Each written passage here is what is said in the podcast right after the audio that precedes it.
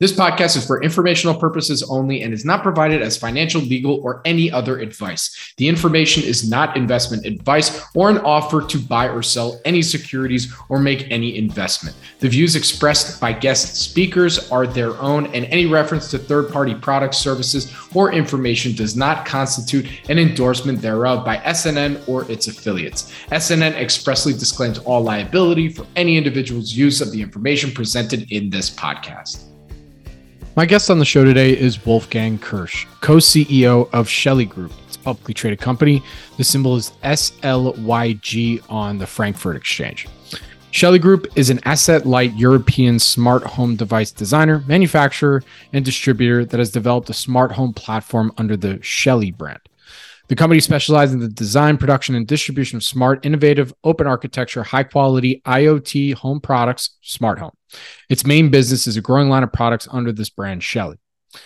I was introduced to the Shelly Group by a good friend and colleague, Adi Soglowek. Thank you, Adi. And had the pleasure of seeing co-CEO Wolfgang Kirsch present the company at Ian Castle's Microcap Club Leadership Summit in Chicago. At the time, I thought to myself, interesting presentation, but didn't quite understand how the Shelly Group's smart home product was unique and different compared to the swath of smart home products that we have here in the States.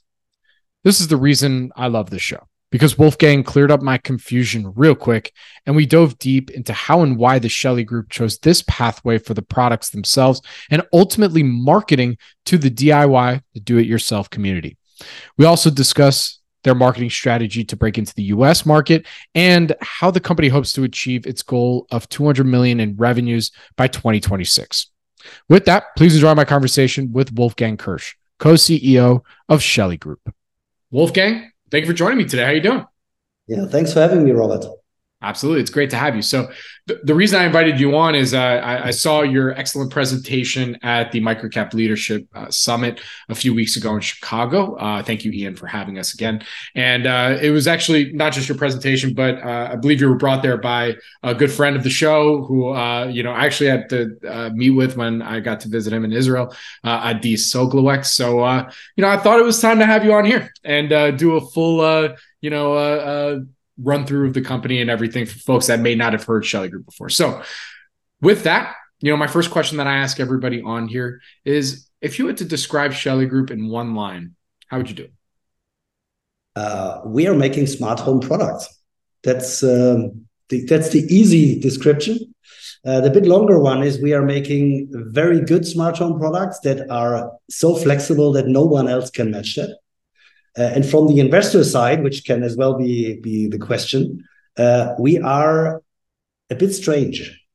Because whenever I talk about the key financials to investors, the first thing they say, something's wrong. I mean, where's the mistake? So in one sentence, with what we are doing, we are kind of a startup. On the other hand, the company exists 20 years. We never lost money, so we are not a typical company collecting investors' money and then having nice parties and spend a lot for marketing and do some great things, and one day we will make profit. We have never been making losses in the whole time. And if we look to the current financials, we have an equity ratio of 90%, so round about 90%. We are growing 50%. Roundabout every year as well. This year, after 9 months, we grew 49% versus last year. We have an EBIT margin that is around 25%, and we have 20 million euros cash on our bank account. So we don't need to raise funds. We are really a profitable company, and we have a bright future. We are just at the beginning of our development, and then usually people say that something is wrong, because this is a story that is interesting. Very cool. All right, so great overview right there. Now let's dig into all the nitty gritty a little bit. So looking back at the history of the company, as you said, the company's been around for 20 years. But correct me if I'm wrong, the first product was launched in 2018. So can you give us a little bit of background on when the company was originally founded and what the original thesis was for its founding? Yeah. So the company is 20 years old, has been founded in Sofia in Bulgaria by two Bulgarian guys. And the business at that time was software services for telecommunication companies. So for the first telephones, so mobile telephones, smartphones, ringtones, and small video clips, and some nice gadgets, and as well some very early day payment apps for banking. So this is what the company did, and then after a while, in 2014 roundabout, the two founders said, "Okay, we are in Eastern Europe, we are a bit in Asia, we are relatively small. So if we want to play this big game, we have to buy other companies, or we have to sell and do something different." And then they had the opportunity to sell the company, or this business, in two pieces: one to a Norwegian company and one to an Asian company. And in this time, so 2014, 15 until today, the company sold kids watches, so trackers for kids. So that's sold, if you want, the Apple Watch for small kids, with a good success as well here in the Eastern European countries. So called MyKey, the brand, and it's a synonym in some of the Balkan countries for having a smartwatch. So people say, "I have a MyKey." And this business was always positive, carried the company, and then, as software engineers do, they said, "Okay, what are we doing now? What is next?" And they started to make their own homes smart. So how do you do that? You buy some stuff from the market. If you're a software engineer, you delete the firmware. You write a new firmware on the device. And they said, "Oh, that's not bad, but the hardware is not good." So they hired a hardware engineer, and then the first Shelly was born, Shelly 1, in 2018. And this product came to the market, was just again one single product, and it is so flexible that the smart home enthusiasts, the geeks, started immediately to love it. In Germany, very fast success. So the German community said, "Wow, it's incredible what you can do with this product. It's really cheap. It's very solid. It's super flexible."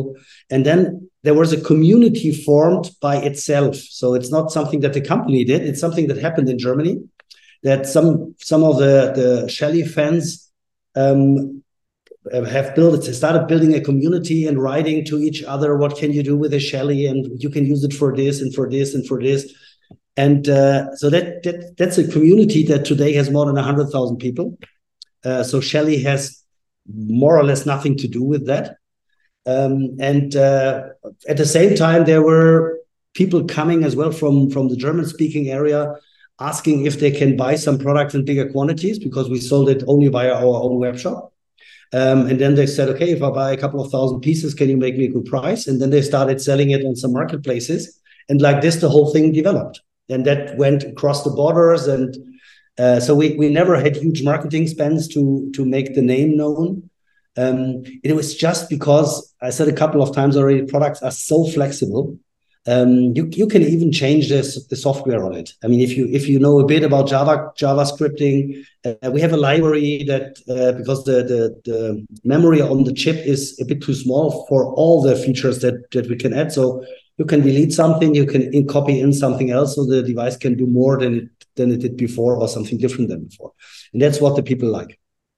That's interesting. You know, I think that was one differentiating factor that I didn't fully understand during the presentation. Is it's almost, you know, when you talk to some of the programming community, you know, amongst them, when it comes to a PC versus like an app, right? Because PC, you can do so much in terms of coding, just everything in terms of software engineering, like it's ideal because of the flexibility, versus an Apple, which is great. The product's great. You know, I'm talking to you on an Apple computer myself. I have an iPhone, all that stuff, but it's not the most flexible in terms of software engineering because there's so much encryption, right? So it almost sounds like your smart home devices, the way that it's been placed in the community, it's like this, the PC for smart home technology in a sense. Is that kind of how I should be thinking about it? Exactly like that. And this has advantages. You know, the Apple world has a lot of advantages because it's a closed shop. You cannot change a lot. You cannot make your own configurations or whatever, but everything works very good with each other. If you are a geek, and here in the company, you can imagine the software engineers, no one has an Apple. Even no one is using Microsoft. They are all on Linux. because they say that's much better. I couldn't even boot a computer with Linux. I have no idea how to do that. So this is one of the flexible things that our product can do. And I mentioned as well in Chicago that we are not forcing people into our environment, so into our application. Our products work with 100, I think in the meantime, it's 130 or 140 different applications. Some of them are not even known. I mean, of course, they are compatible with Alexa and with Google and with Samsung Smart Things, and we work with Apple. They work with Home Assistant, which is a very widespread smart home platform used by a lot of specialists. And it works with 130 or so other applications, some of them in the professional business. Like we have a partner in South America using some of our devices for energy management in McDonald's restaurants with his own software, but with our devices. So we are super flexible, and this is something that people love. No, and I think that's a big distinction because, you know, when I first heard the presentation, I'm like, okay, another smart home products, like, okay, like, especially when I think about in the US, like, it's a crowded space. I mean, from Alexa, the Ring, Vivint, like, I use Vivint at my home. Like, my home is completely connected with that, you know? So I guess that was my misinterpretation as well when I thought about how Shelly is kind of differentiated from, you know, because right now your primary sales are in Europe, right? So it's not even like you're in the US where you have to deal with that, you know, whole marketing issue yet, right? You know, but assuming that is the plan at some point, like you might have to deal with that. So how do you think about in terms of how you're differentiated? Because I also know that you probably don't want to just market it like for the geeks, right? Like, because that kind of closes you into that niche. You know, you also want to have like an Apple model that is like, okay, it's clean, easy, efficient. So love to hear your thoughts on how you think about all that. Yeah, so the geeks made us strong and big. And with the geeks, do it yourself, of course. So if you look to our customers, we have today round about 80, 75% do-it-yourself customers, 20, 25% professional use or professional installers that are installing this because some of the products, our signature products, they are connected to 110 or 230 volts. So normally, and we say everyone, if you are not an electrician, be careful, don't touch it. But most of the people are doing that. But it's normal as well. In the US, you can buy all the electrical stuff in a Home Depot store, and a lot of people are installing it themselves. Not everyone is calling an electrician. But we have more and more plug-and-play products. And in the last couple of months, one of our most sold products or the most highest ranked product on Amazon in Europe was our smart plug. So that's something that is not for geeks anymore. That's something that everyone can use. And that's one of the entry points into the Shelly smart home environment. Because if you see the quantities that we sell, and if this is the first Shelly that someone has, and then he says, oh, that's great, I had something else, and how can I make my lights smart and do more stuff?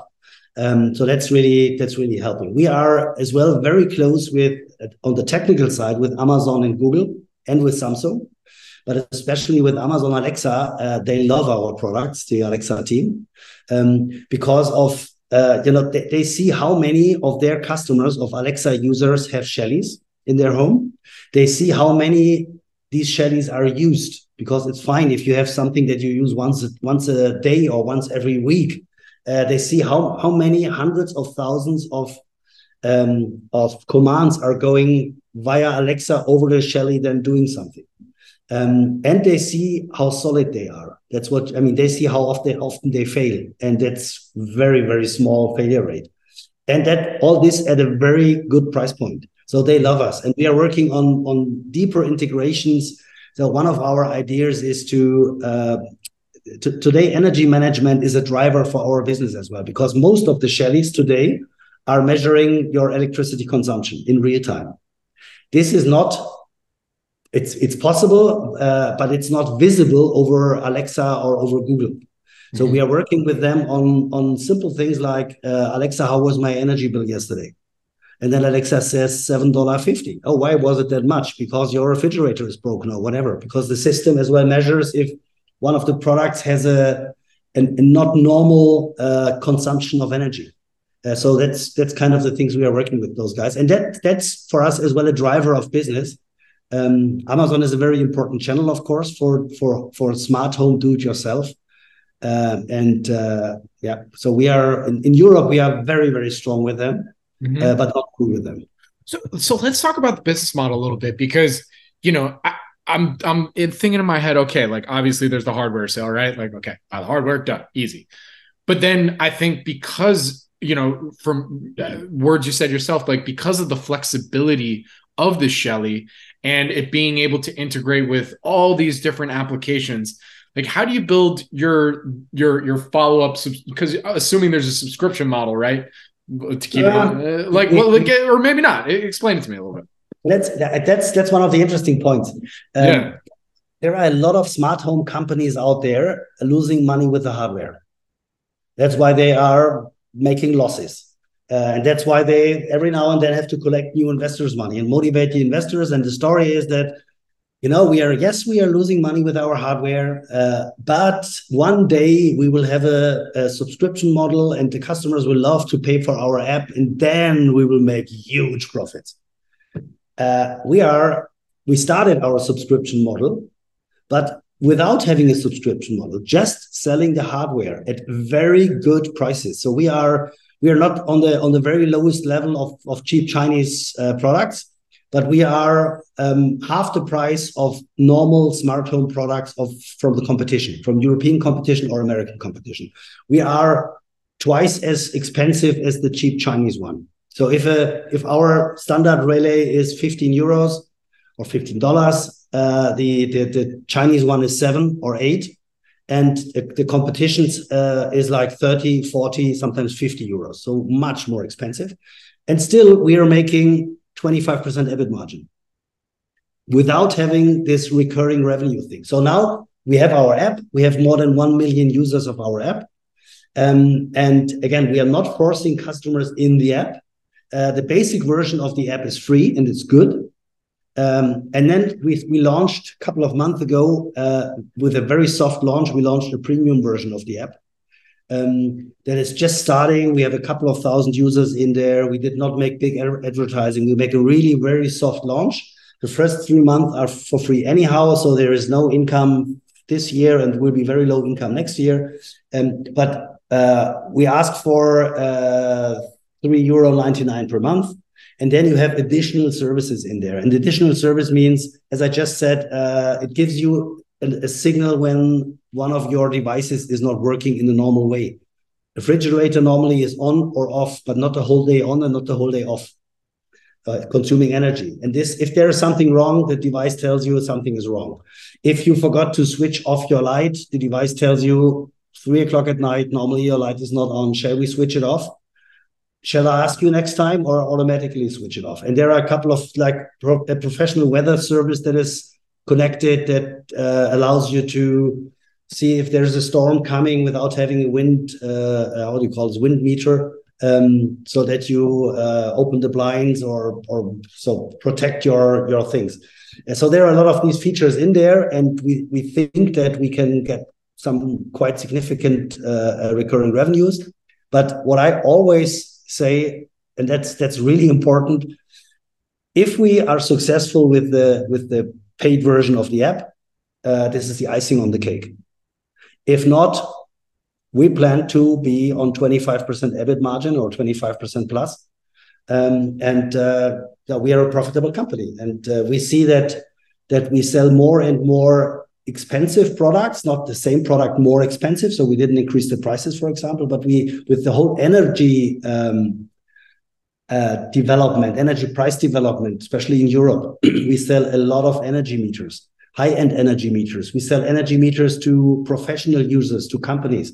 We published a couple of weeks ago that we signed a frame contract with Vodafone. They are using one of our devices to measure the electricity consumption in their base stations in Africa. So that's a big volume for us, but even more important is that, you know, they tested the product like crazy. You can imagine that they don't want to have any problem in their base stations. So that shows that the product is really solid. And this is a product for a bit above $100. So that's much more than a cheap relay for $15. And as well, this drives the increase of revenue. So for your non-B2B customers, you know, just your B2C customers, what's the average number of devices that are usually in each one of their homes? That's interesting. So we have, of course, we know this per customer. The average is a customer in the first year of using Shelly 2 devices, not more. And then the average adds 2 devices per year, which is as well interesting and not recurring revenue, but it's repeating revenue. And that's as well different to a couple of our competitors, because there are competitors that are very limited in their product range. They just have thermostats, for example. So you once equip your apartment with thermostats, you're done. So we have new products every couple of months. This year we launched 30 new products. We have motion controllers. We have different styles of relays for different use types, like LCD to change the colors, dimmers. We have 1 or 2 channel relays. We have relays for opening and closing the blinds, because you need different functionality there. We have a huge range now of plug-and-play devices. We have even add-ons that you can use to measure temperature. You can steer your heat pump. You can steer your water heater. You can combine it. You can use it for steering your irrigation system, your swimming pool. So that's kind of if you want a small version of a drug. So you start with the first one, and then you add 2 and 2 and 2 and 2. The heavy users have like 200 or 300. So our top 1,000 customers, I think, have like a couple of hundred. Absolutely. So just to give everyone the full picture of the ecosystem, right? So that it's extremely clear. So you have your Shelly device that you can have your baseline one that controls the locks, the other thing. And there's other devices that Shelly Group sells that can do other functionalities within the home. And you use the app to make sure that all those devices are either talking to each other or you just go through the app to adjust whatever it is for that individual device. Just, yes? Okay, yes. Perfect. All right, so then, speaking to the company, I mean, again, during that presentation, I think for the first half of 2023, I have the slide right here. The company did about 28 million. That's in euros, right? Euros. So it did 28 million euros. You're guiding for the full year of 2023, 72 million. And like we said, the first product of the Shelly suite, the smart home tech, was sold in 2018. So tell us a little bit about the demand and the growth from zero in 2018 to now guiding to 72 million by the end of 2023. That's a short 5 years. Like, tell us, what was really driving the demand just for the smart home technology? Like, I get it. The geeks fell in love and then, it exploded a little bit from there. But there must be more to that story. Yeah, it's of course the number of products, because in 2018 it was just a Shelly one relay on and off, so super flexible that you can use it for a huge number of use cases. Then we had like the 2-channel, the relay. Then we have products that work without neutral, that are needed in some regions because there is no neutral, so just the power line. Then we started with plug and play. At the beginning, plug and play was not that successful. Now it's really taking off. We added the professional line. That is that product that you put in your central distribution box where you have the breakers. So a huge range of products. And then starting from Germany, Austria, Switzerland, Spain, Italy, Portugal are quite strong now. Now we start in France with a very good success at the beginning. So small level, but very high growth rates. In Nordics, we are doubling our revenue on a small level still, but doubling. We just started in the UK. We are on a very small level. We onboarded last year as a vendor. Until then, we had some partners having a seller account on Amazon. So now we are a vendor on Amazon. We are one of the fastest growing brands they ever had on Amazon. We had in Europe, we had on the last Prime Day, one of our products was the most sold item on Amazon in Europe in the whole do-it-yourself category. So that shows that the demand is great. And all this helps, of course. If you go to Amazon and you look for reviews about Shelly, there are a huge number of reviews and all of them are really good. And this is a driver. And then over time, you have more and more channels that are coming. So if if it was a lot of Amazon business and online business, now in Germany, Austria, in France and Spain, we are close to sign with the big do-it-yourself chains, like Hornbach in Germany, Bauhaus, or Leroy Merlin in Spain and in France. In France, we are now on Manu Manu, which is a very big online do-it-yourself retailer. So it's more and more demand is coming from the market to us. And now what's happening in a lot of countries is that the wholesalers address us. So now we go there, they come to us and say, can we sell Shellys? That's the guys that sell to the installers, because they know that a lot of the installers buy our products on Amazon. So that's just the guys that know their way around with smart home and not a typical old-fashioned electrician. Yeah, so that's step by step things are coming. We get more exposed to the market, of course, as well because of our stock market activities in Germany and Western Europe. We signed a partnership with a Chinese balcony power photovoltaic system. So that's very popular in Western Europe. Again, the energy prices are high. So you put, if you don't want to put a huge photovoltaic system on your roof of your house, or you just have an apartment and you can have one or two panels that you put there on the balcony. They have battery storage for that, and they use our devices to monitor the energy flow. Mm-hmm. So we signed an agreement with them because now it's an external product we want to integrate in their solution. This is something we communicated at IFA, and since then I think we have demand from 10 or 15 other companies saying, hey, why are you doing this with Ginger? Do this with us, or do as well with us. We are much bigger than they. We sell much more. We have a demand from Huawei now. So there are a lot of things in this direction coming because people see our products. And a funny thing is this Vodafone deal I was talking about. How this happened? There was the Vodafone engineers were sitting together and said, we have a problem. And one of the guys is a Shelly fan. And he said, oh, let's ask Shelly. I mean, they have a product that is close to what we need. They asked us and they said, can you change the product a little bit? Because we don't want to have it just with Wi-Fi. We want to have it with Wi-Fi and with LAN. And we said, okay, we can do that. It took us 6 months. We have a new product. And they are super happy with this device, which is today one of our number one revenue bringers, not in quantities, but revenue-wise, because it's quite expensive. So this is how a lot of things happen. By the way, we announced at beginning of October that we sold our 10 millionth Shelly device. So it's going really like this.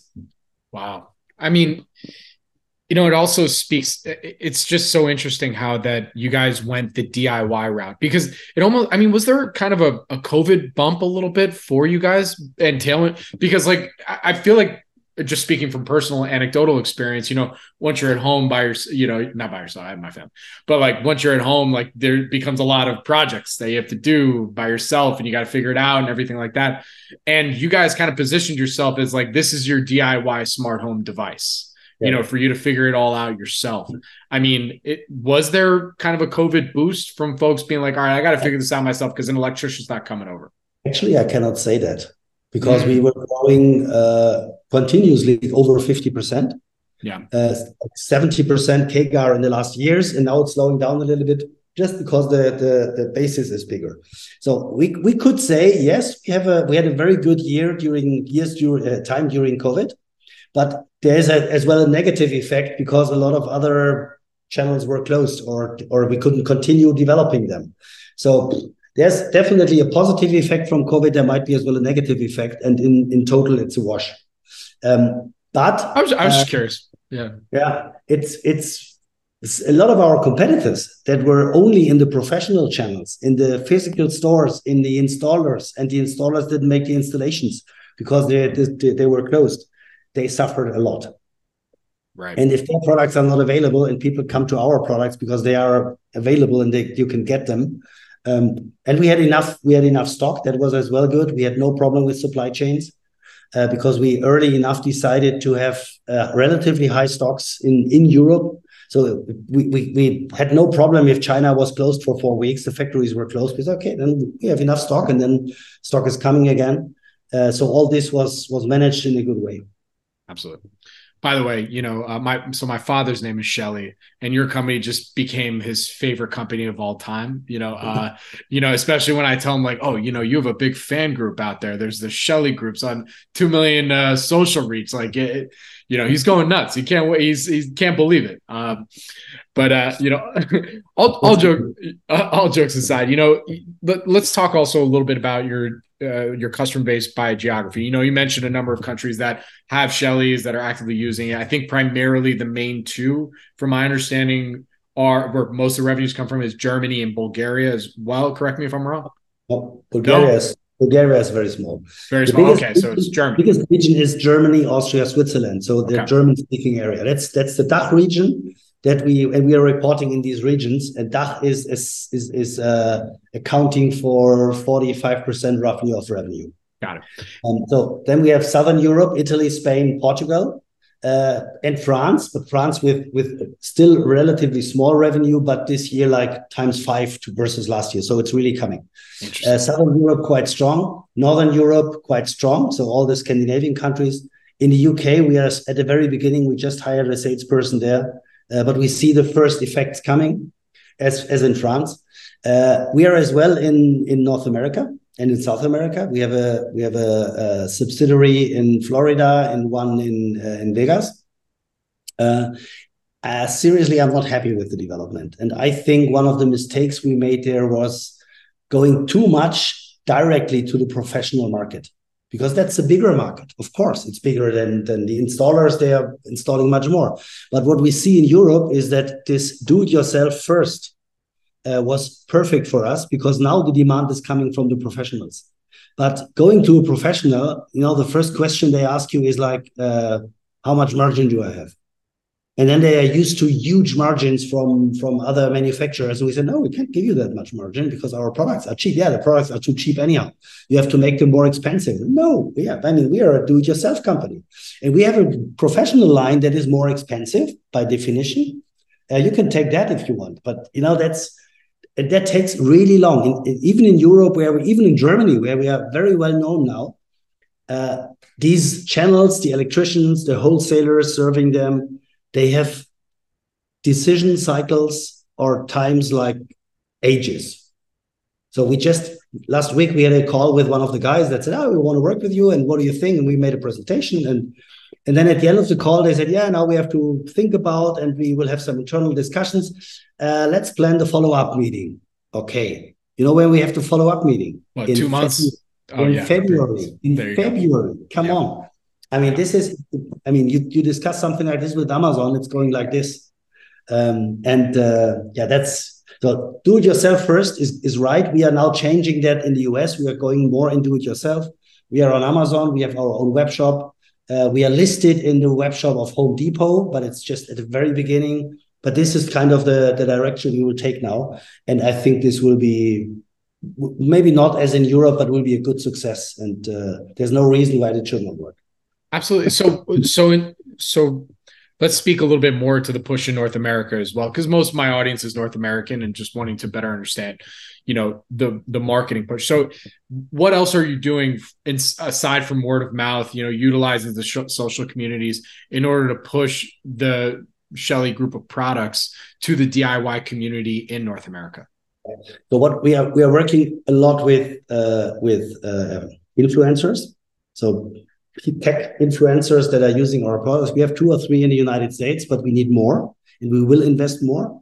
And of course, beside the unpaid reach that we have on Facebook and on other platforms, we start now to invest some marketing money in Google and in Facebook and in other channels, and that works quite well. So first we bring them to our website, and then they buy the product, or they buy it on Amazon.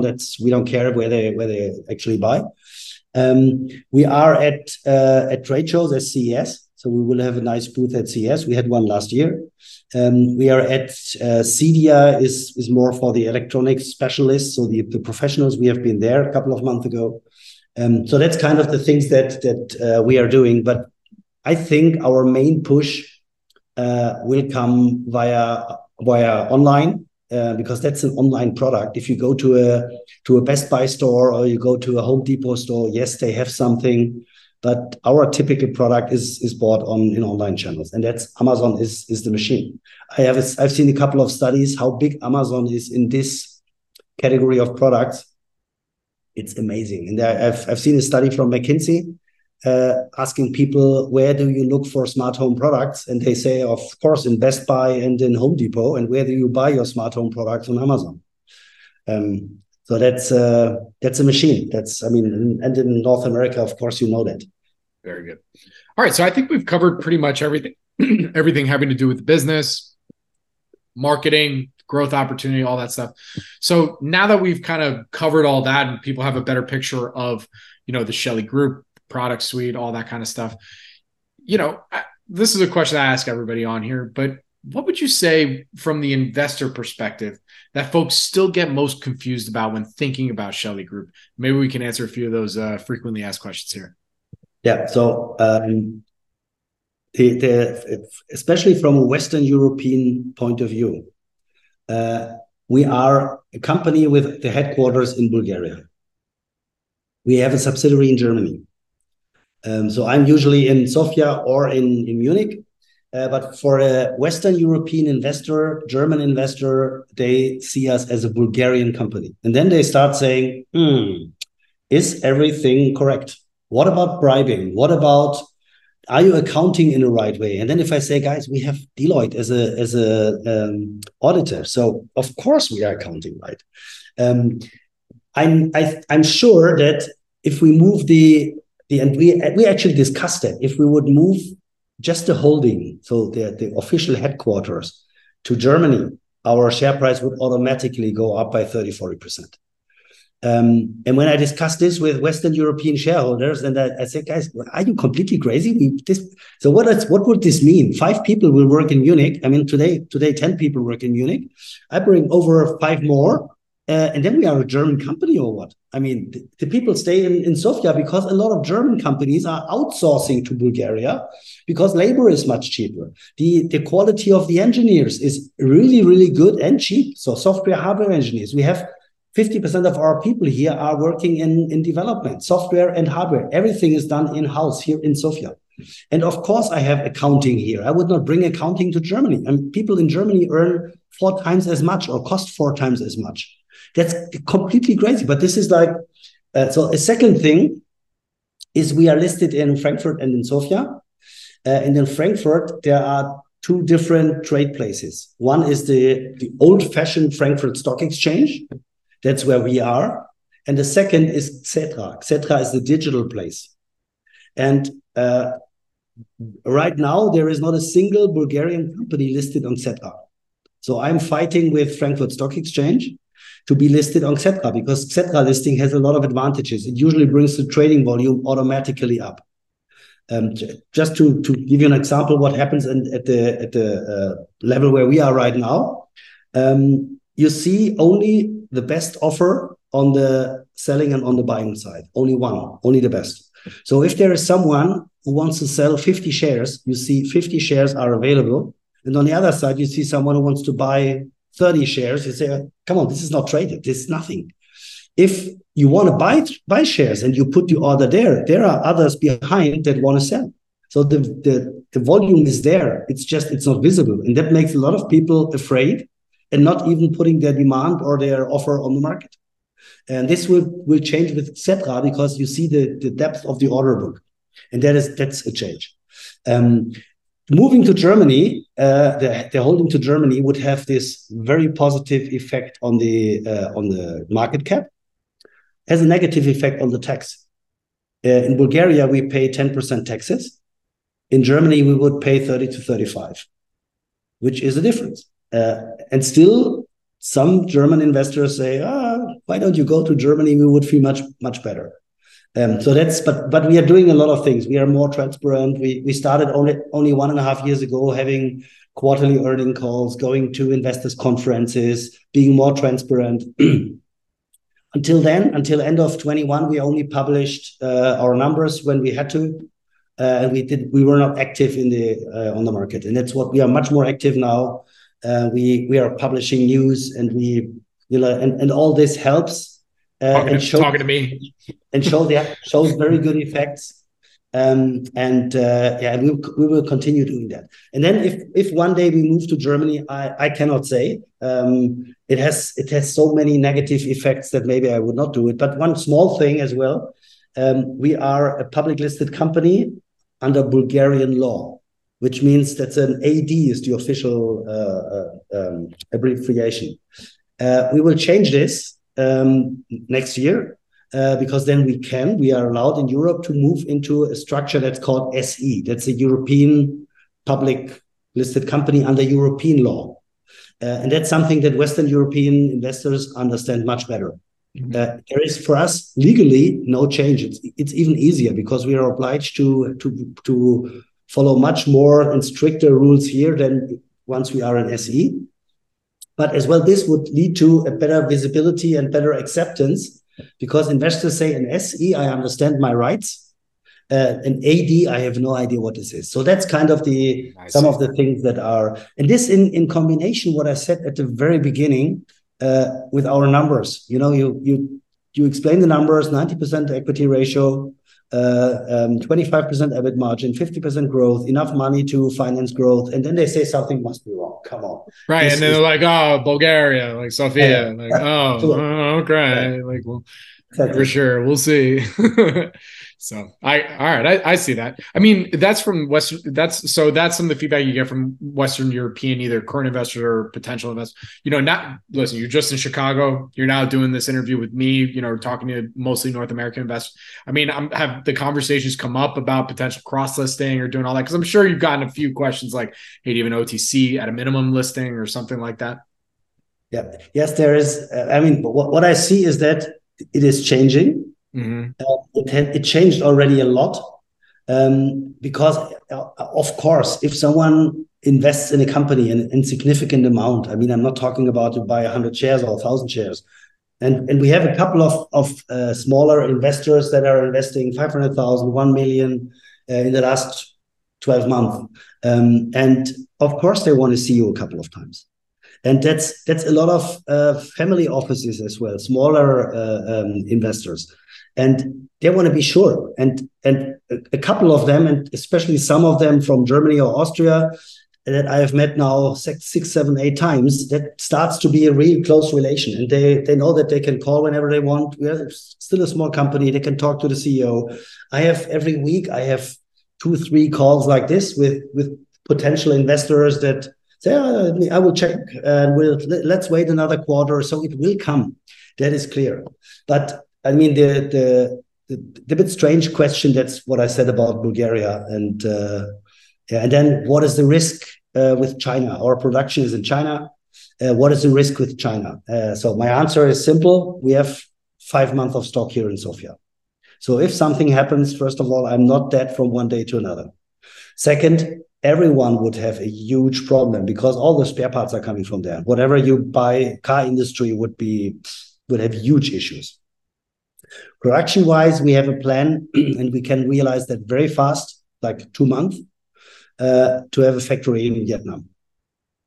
We even have possibilities to produce here in Bulgaria, not as cheap as in China, but we can produce here. We have access to facilities in Italy that we use for different projects, very small volume. We have something in Poland that we could use. So that's something that we can handle, and we are aware that there's a risk.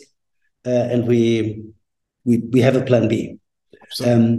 One more issue is so they always ask, are we able to finance our growth without making a capital increase? Yes, we can. So I know that until end of next year, we are absolutely safe with our financial planning. And assuming that we will continue being profitable, we will as well be safe beyond. So capital increase is not an option right now. It would be an option if there is an opportunity for a very good acquisition. So just as an example, nothing in the pipeline, but just for thinking, if we find a good company in the United States that perfectly fits to us, that has access to the market, to the channels that we do not have the right access, that makes a reasonable revenue and has a good existing management. I would not buy a problem in the United States because we have leads to the next challenge, it's a management capacity issue. If you grow 50%, we have doubled our headcount in the last year. We will not double the headcount again. So we invested a lot in structures. We will increase headcount like 30% if we grow 50% in revenue. But onboarding the people, taking care for the people, getting one or two more people in the top management that are able to steer something without asking the CEO all the time. So that's kind of the challenges that we have. But so far we are on a good way. Absolutely. And literally you answered pretty much my next question, which was, in your opinion, what do you consider downside risks to the business? Just going from some of what I've seen online and some of the write-ups on Shelly Group, maybe you can address this a little bit too, is on like product risk as well as technology obsolescence risk, right? I mean, there's always a challenge there too. Like if somebody comes in and just of course. I mean, there is, if you look to the European economy, especially the German economy, is not very strong right now. Now Germany is our biggest country. That's potential downsize. On the other hand, and as well, war in Ukraine, the high energy prices, this is not very good for the consumption climate. On the other hand, the high energy prices drive our sales because we have very reasonable prices for our products, and most of our products are giving you real-time data about your energy consumption. So that's the opposite side. So now, in general, the smart home market is expected to grow 20% year over year. I would say there's no good data. So if you ask the typical market research companies, there's no good data. If you ask me now, is the market growing 20% this year? I only can give you my gut feeling. No, it's not. No, it's not. We are growing 50%, 49% in the first 9 months versus last year. So we published a preliminary revenue after end of September, after 9 months. We are growing 50%. I know from competitors that they are flat. They are not growing at all. So we are grabbing market share. That's a positive thing. On the technology side, there is a standard coming that is called Matter. Matter is the alliance of Amazon, Samsung, Apple, and a couple of other big ones, Google. And Matter is potentially a risk because Matter is kind of aligning all standards. So that's what is one of our benefits that we work with so much platforms is standard. Every product has that. On the other hand, Matter is far away from being more than just an inclusion. So it's easy to include a Matter product in your environment. But if you want to do something with it, you have to go back to the original app and make your settings. And we know from the big players that I just mentioned that energy consumption, energy monitoring will not be possible with Matter in the next 3 to 5 years. We have a huge number of features that have nothing to do with Matter. Like every product is a Wi-Fi repeater. So you put one of these relays in the wall and it's a Wi-Fi repeater. It's as well a Bluetooth gateway. We have plug and play devices that work in Bluetooth, which has an advantage to have a very long battery lifetime. And they connect to the existing Shellys in your home. I already said that you can change the firmware with a library. Our products will be Matter compatible in the next generation, and the old ones will be made backwards compatible. Now we have a new chip that has much more, that's made for us from a Chinese chip manufacturer, but it's tailor-made for us. That's faster, that has much more capacity, so that much more of our features can fit in the same device. So we will even enlarge the number of features. Now I talked to Dimitar, who is one of the founders and the technical head, and he asked already, Espressif is the chip manufacturer. He asked them for a new chip, and they confirmed. I mean, the new one is just there, and we will double the capacity of the next chip, which will be there in a couple of months, because Dimitar said the chip is already full. With everything we have in the pipeline, the feature-wise, the new chip is already full. I need more capacity on the chip. Given our high quantities of chips that we buy now, we have even lower prices for the new chips. So all this is is playing in our favor, and that's something that is really good. One feature that is important for a lot of people is our products work completely without cloud if you want. So if you say, I don't want to have my data in whoever operates the cloud, I don't want that, you can operate them locally at home, in your house, in your environment. So that's just a couple of features.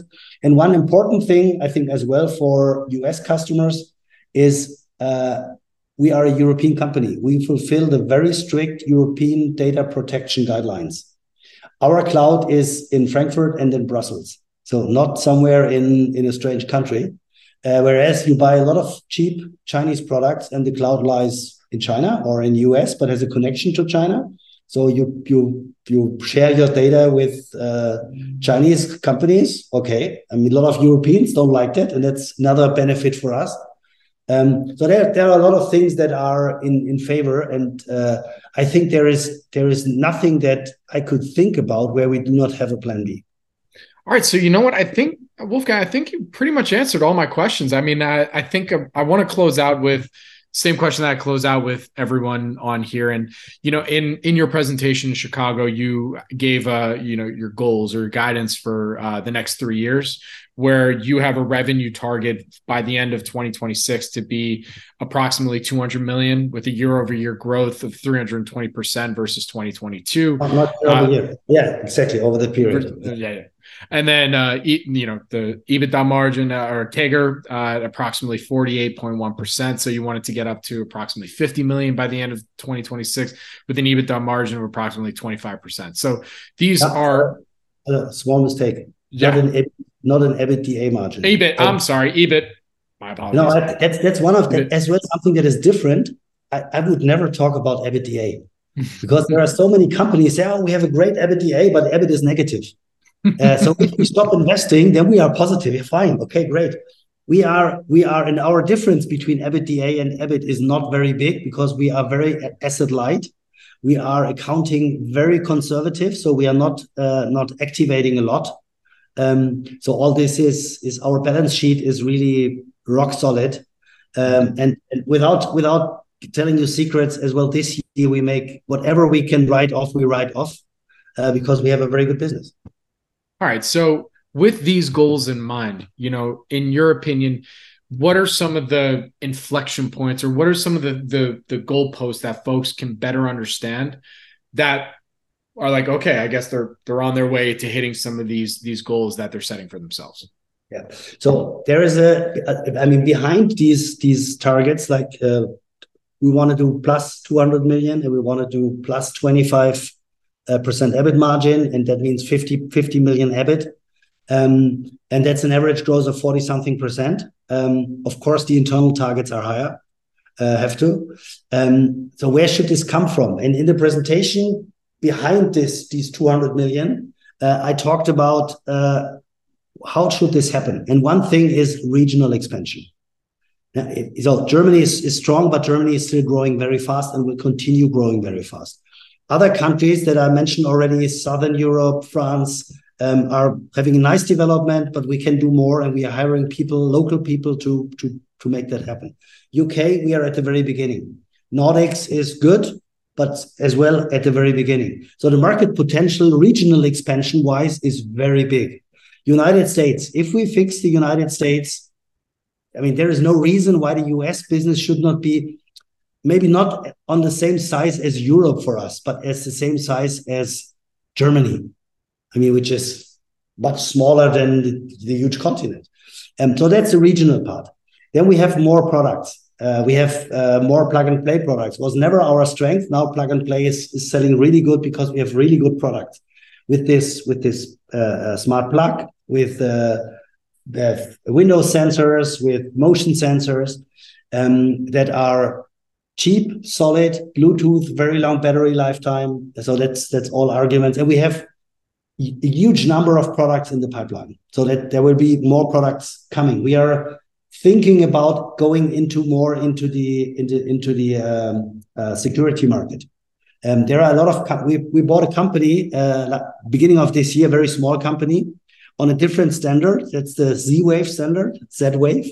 That's They're the oldest smart home standard in the world. There are millions of households out there that use this standard, and security companies use that standard a lot. Alarm.com and others are using this standard. So they can connect, and our cloud is very open for them. So they have an API connection.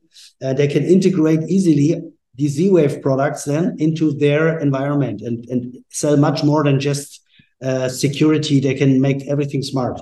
So that's the source of revenue, having more products. Then we have this recurring revenue that we just started with the premium app that is adding value. We have a new business model that can be, if this really works, can be a complete game changer for us. That is what we call the module business. So the Shelly solution is on a chip and on a module. And this module is built in our devices. So now we are having the first contacts to companies that want to buy our module and integrate it in their device to make them smart. This can be something for washing machines, coffee makers, dishwashers, water heaters, other heating systems, heat pumps, solar panels. We talked about that. So that's a completely new business model for us. And we've hired a person that's coming from the chip business.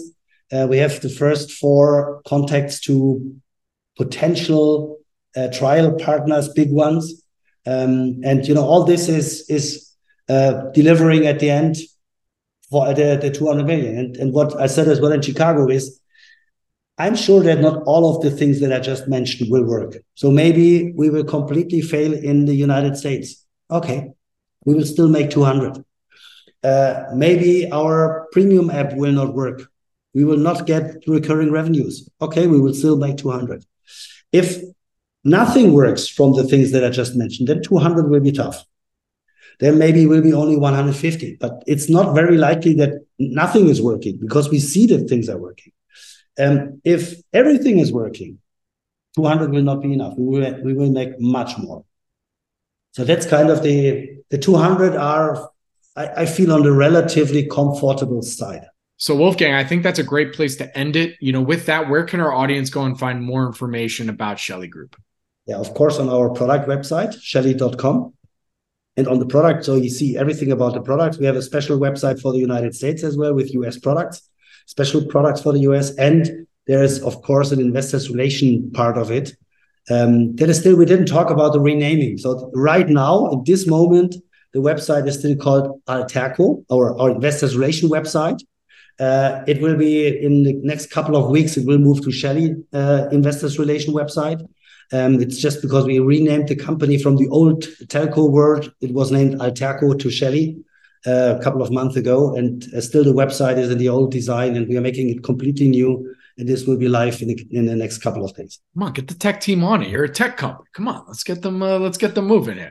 Yeah, but if you go around here in the offices, you see that people have eyes like this, like everyone is looking at the limit. And I think it's much more important that our consumer website is on the point for Black Friday. That is more important than the other stuff. 100%. Very cool. Well, Wolfgang, thank you so much for joining me. Really do appreciate it. Good luck. Stay safe. And I look forward to our next update. Great. Thank you very much. Thank you. This podcast is for informational purposes only and is not provided as financial, legal, or any other advice. The information is not investment advice or an offer to buy or sell any securities or make any investment. The views expressed by guest speakers are their own, and any reference to third-party products, services, or information does not constitute an endorsement thereof by SNN or its affiliates. SNN expressly disclaims all liability for any individual's use of the information presented in this podcast.